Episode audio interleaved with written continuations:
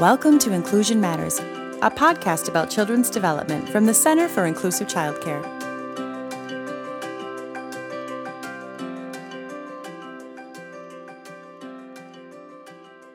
Welcome to Inclusion Matters, a podcast from the Center for Inclusive Child Care. I'm Priscilla Weigel, the Executive Director, and I'm here today with Joey Schoen, part two of our conversation on outdoor learning. She is the Assistant Director and also a classroom teacher at Dodge Nature Preschool in West Saint Paul.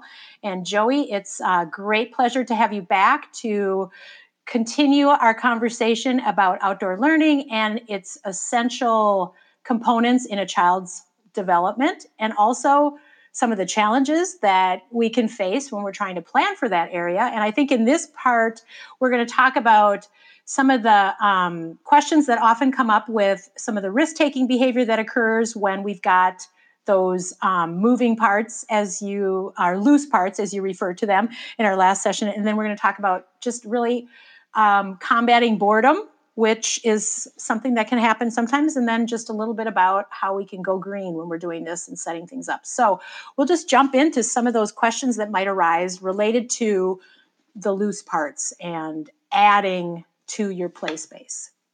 Absolutely. Uh, yes, it's something that we didn't get to touch on last time we talked. Um, so yeah, we had talked about just bringing in a variety of materials that are easy, easy to find and cheap, and you don't necessarily worry if something bad happens to them, like they get yeah. left out in the rain or that kind of thing.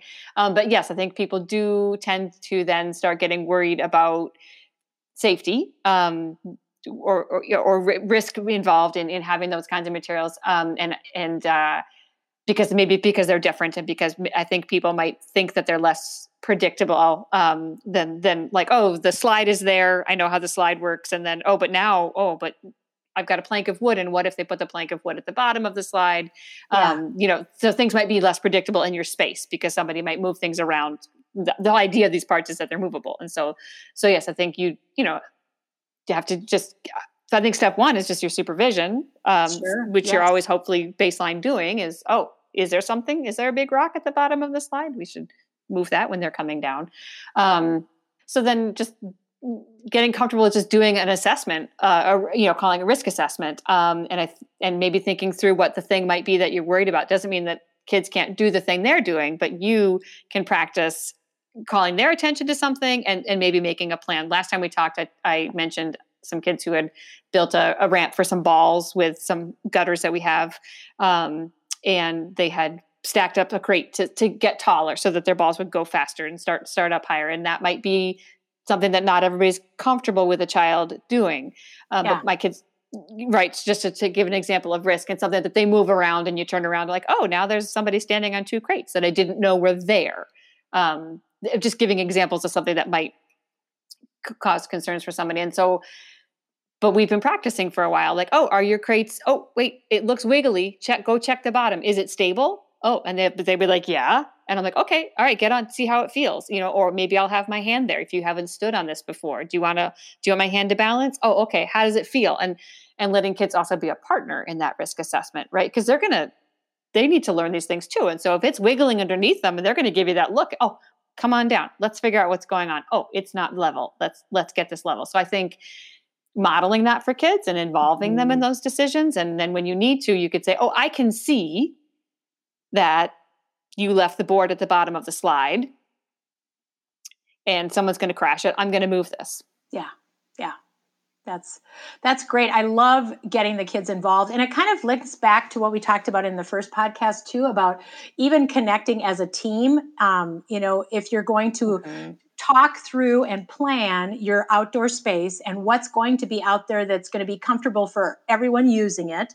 So there's that communication piece. Well, you're you're also following that with your planning and risk assessment mm-hmm. and understanding mm-hmm. because there may be folks that are on different points yes. of the spectrum on comfort yes. with a yes. lot of that. So that's those a huge comfort- part of it. Even yeah. here where I work, where people might say we're very comfortable with risk taking, we have a range of comfort yes. levels. And so you do have to acknowledge that with people and And, and and have those conversations and sometimes say, oh, yep, teacher so-and-so lets you do that. I'm not, I'm, I'm not ready to do that today. You know, maybe yeah. when they come back, you can climb that, whatever. And, and yeah. you know, that kind of thing, uh, for sure. And the other thing I always want to, I always say, try to say to people when I'm talking about this kind of thing is also like baby steps are good. You know, yeah. if you're like, oh, I can't, well, where I'm not ready to climb two crates, you know, yeah. that sounds way too scary for me. Well, maybe they could stand on one crate, or they don't even have to stand on a crate, whatever your comfort level is, because kids aren't going to be, if you're not comfortable, you know, yes. you do have to be comfortable with what they're doing. So yes. owning your own feelings about that, and, and just doing what you can, whatever little baby step. Cause yes, if you do everything all at once, um, you know, it's, that's not sustainable either, but yeah. Right. Talking to your colleagues and, oh, did you guys know that you left all that there? And then the toddlers came out and your yeah. five-year-olds were fine with that, but the toddlers weren't. So what can we do to, you know, to balance those kinds of needs within a program? But I think that's a huge uh, area that people need to, to discuss. And it's, it's a great process to go through as a staff. I agree. If you have, if you have colleagues where you are. Yeah, that's great. Thank you for, for touching on that, because I think that's real a real common common theme for when people are really working toward this, and also boredom and changing things up and how, you know, so you feel, and for folks who are really making these adjustments for the first time, mm-hmm. there's a lot of work and thinking into it. And so it could be kind of tempting to just say, okay, it's set up, we're done. This is how it's always going to be. Mm-hmm. But then there needs to be some adaptation and change, just because we're dealing with children who are spending large amounts of time in this space. So mm-hmm. how do you address that? And what are some thoughts and ideas um, related to that? A um, couple of thoughts about that. One is, I mean, if you're thinking about it as your outdoor classroom, if you if you shift your thinking to when you're outside, now I'm in my outdoor classroom, well, you wouldn't leave your classroom set up. I mean, you want predictable, right? There's the things that are probably, yes, always an element of your indoor space. But even within that, right, you're adding some variety, you're noticing new interests, you're taking things away when they're bored of them or done with them, or maybe bringing them back later. You know, this is what we're always doing as caregivers right. and educators.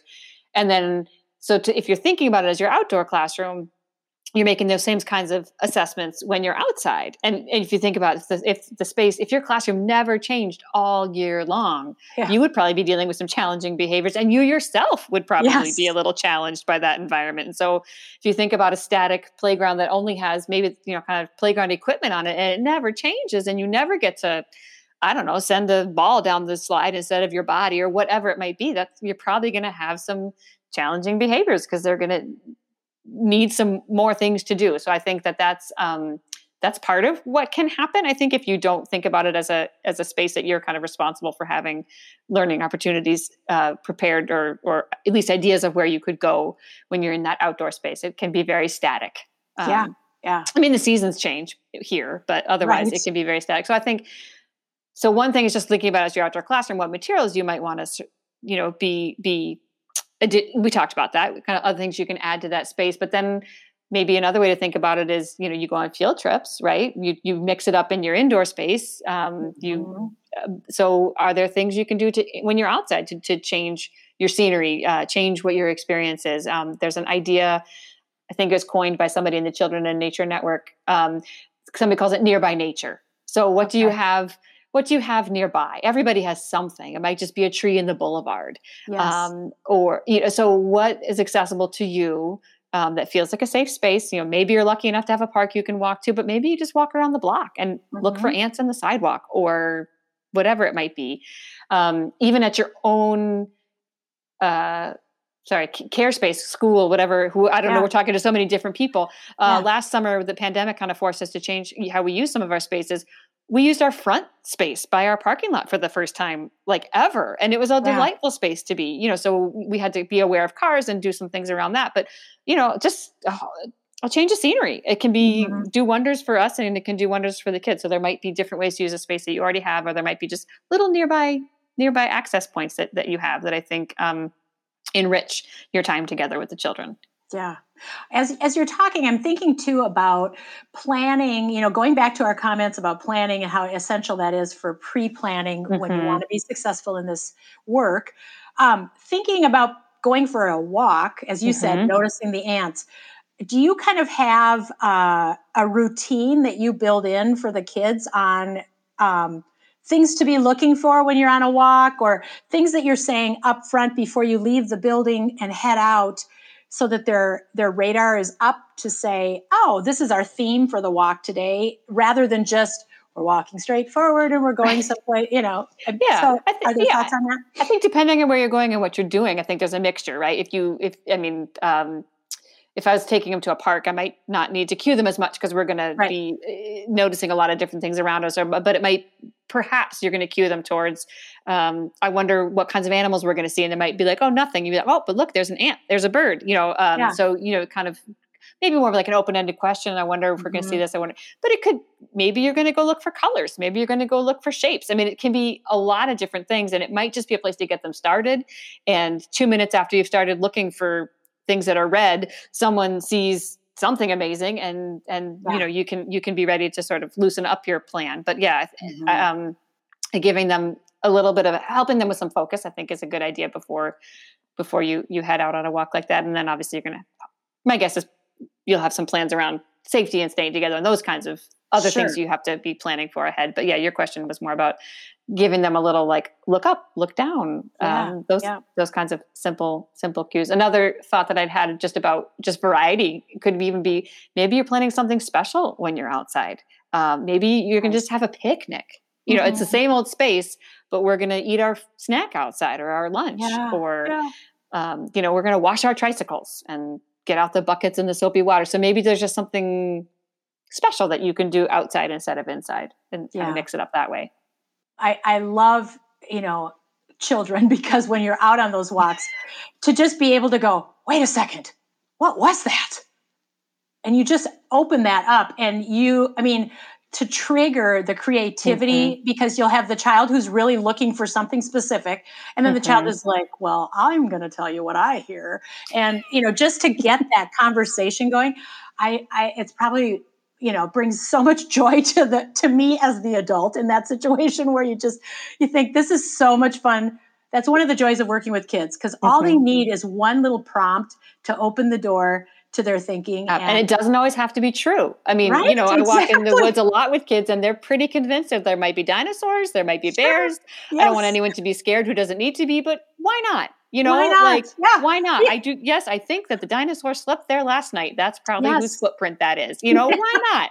It so why? doesn't have to all be, yeah, it can be as creative as you want it to be. Yeah. yeah. I just, I just love it. I love it. So now looking, um, in addition to some of the things to be thinking about, you've, um, talked about going green when mm-hmm. you're, when you're looking at this, and, and those natural spaces. And, um, you kind of touched on it a little bit about, you know, just, Uh, what you just said recently, which now I've totally lost my brain. Oh my goodness. The nature nearby, nearby yeah, nature. Yeah. yeah. Um, but, you know, just touch on that a little bit about going green and what do you mean yeah. by that? Sure. Um, I mean, obviously it's a bit of a, it's a bit of a slogan, but again, I kind of referred to this when we, when we talked last time. Research shows it's, it's definitive. Green spaces are good for people. They're good for children. They're good for teachers. They're good for everyone. And so the more you can, um, I mean, even, you know, they've seen even just a view out a window, someone's going to recover faster in the hospital. I mean, we yes. know this is good for us as people. So any little way that you can increase the naturalness of your setting or nature in your setting, it's it's just going to be a benefit. I mean, so, and it doesn't have to, you know, and so I, I kind of think what, what little way it could be. It could be a little pot of flowers. Yeah. Um, you know, it could be a bird feeder. Um, you know, so it doesn't, I don't think you have to, it, it could be you get a grant and, you know, rip up some concrete and put in something, to, you know, so wherever people are motivated to, to try things is where they should, where they should take it. Um, but I, but I think that to, to also re- recognize that nature is all around. Somebody might, you know, here I am, easy me to say, I'm, I do actually have a nature center where I am, and I'm definitely aware that that's a gift, but you know, we all get the weather.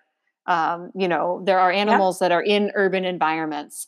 Um, so there's always going to be something that we can, mm-hmm. that we can connect to, um, that that's part of the, part of the more natural world.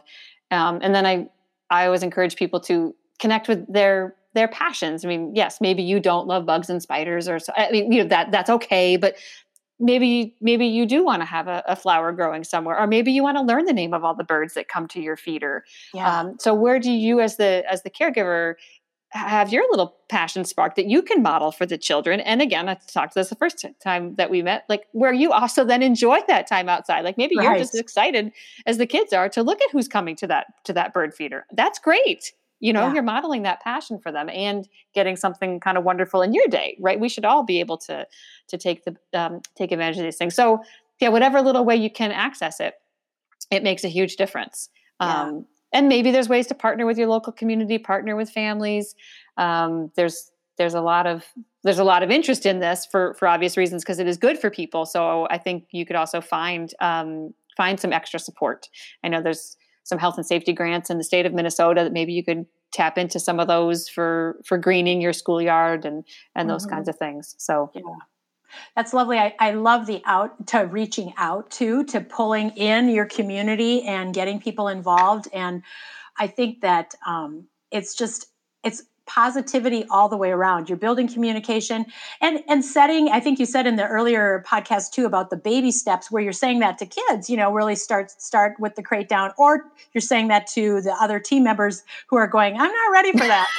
But also saying, as a general community of care related to that childcare setting, we're going to set some goals for our outdoor learning. We're going to set some goals for our nature learning mm-hmm. and sharing those with your families mm-hmm. and getting them involved mm-hmm. because that's when you do come up with those decking chunks that, you know, someone says, oh, golly, I didn't know anybody would want that. Well, right. sure, I'll, I'll make sure you get that to the school right. or I'll make sure it gets to your childcare setting because you don't have a big enough car to pick it up. I'll bring it over, you know, those kind of things. Well, and get to know your buildings and grounds team. I mean, back when I was doing my student teaching, there were these shrubs by the building and the kids loved to go and look in the shrubs. And it, it was uh, summertime and there were grasshoppers and they, and for, and I don't know, I was just a guest there, so I couldn't really push anything. They weren't allowed to go in. It was the, the yeah. green space was the space that they weren't allowed to go. and yeah.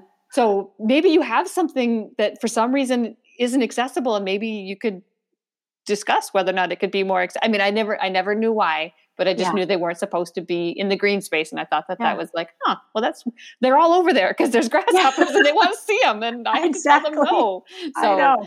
Um, and that creates a challenge on the part of the teacher and the children. And then, you know, you, it takes you to that challenging behavior and all mm-hmm, of those pieces. Mm-hmm. But really, I think the, um, and I, I know as we kind of look at wrapping things up here too, you know, as uh, a seasoned professional in your role, you've been doing this a very long time and it's, it's, fun to hear the calm and the positivity and the also confidence that you bring to this topic, which I think we all try to do in our settings when we're caring for kids. We're trying to model, oh, you don't know the answer to that? Well, you know what? Neither do I. Let's go look for it. Um, and so modeling just that curiosity um, on and and I'm thinking about folks who really might be having a harder time and just a longer continuum of getting comfortable with the full, you know, tubes and crates and all of that on the on the playground. But starting with that goal, communicating that goal, getting families involved, you know, really build success long term for children. And everything doesn't have to be perfect tomorrow. It really no. doesn't. And it's going to look different for everyone. I mean, I said the things that that that sparked my passion, but everyone's yeah. going to, ha- you know, so I don't think it's a cookie cutter approach either. But I think if we all understand that we, it's good for all of us to be yes. spending time outside. And so whatever whatever way you can make your attitude about that feel, I, I think most people actually know that in, internally, but then however you can make that easier for the kids that you're with, um, I think it's going to be good for everyone. Yeah, agreed.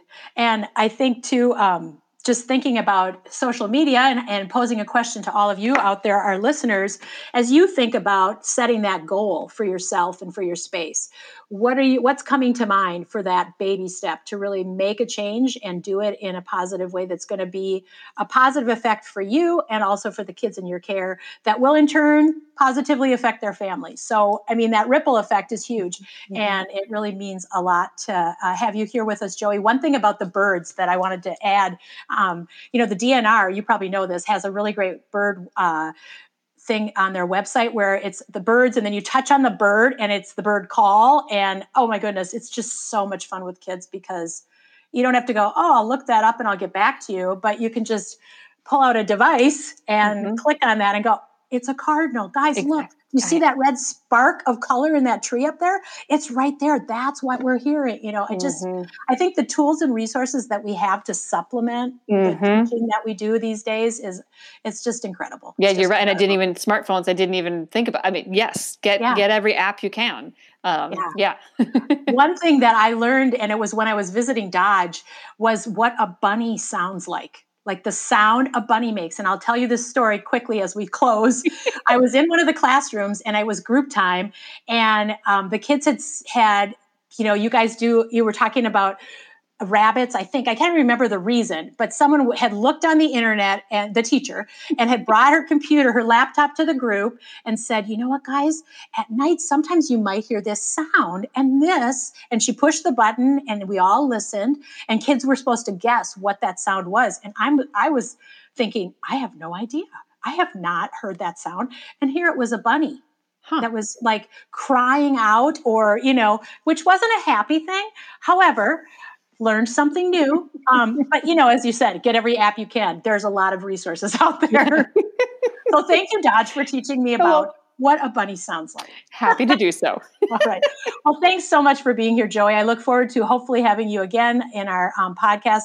Reach out to us on social media and follow us. And if you have any other needs for resources, we have a lot of options on our website at inclusive child care dot org. As I mentioned in our last podcast, Joey has also um, helped us out with a p- tip sheet on this very topic, and that is there available for download. So I thank you, Joey, for being with us. Thank you. And I look forward to being with all of you listeners again very soon. Take care.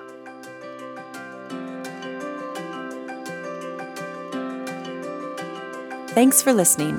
For more resources, visit us at inclusive child care dot org.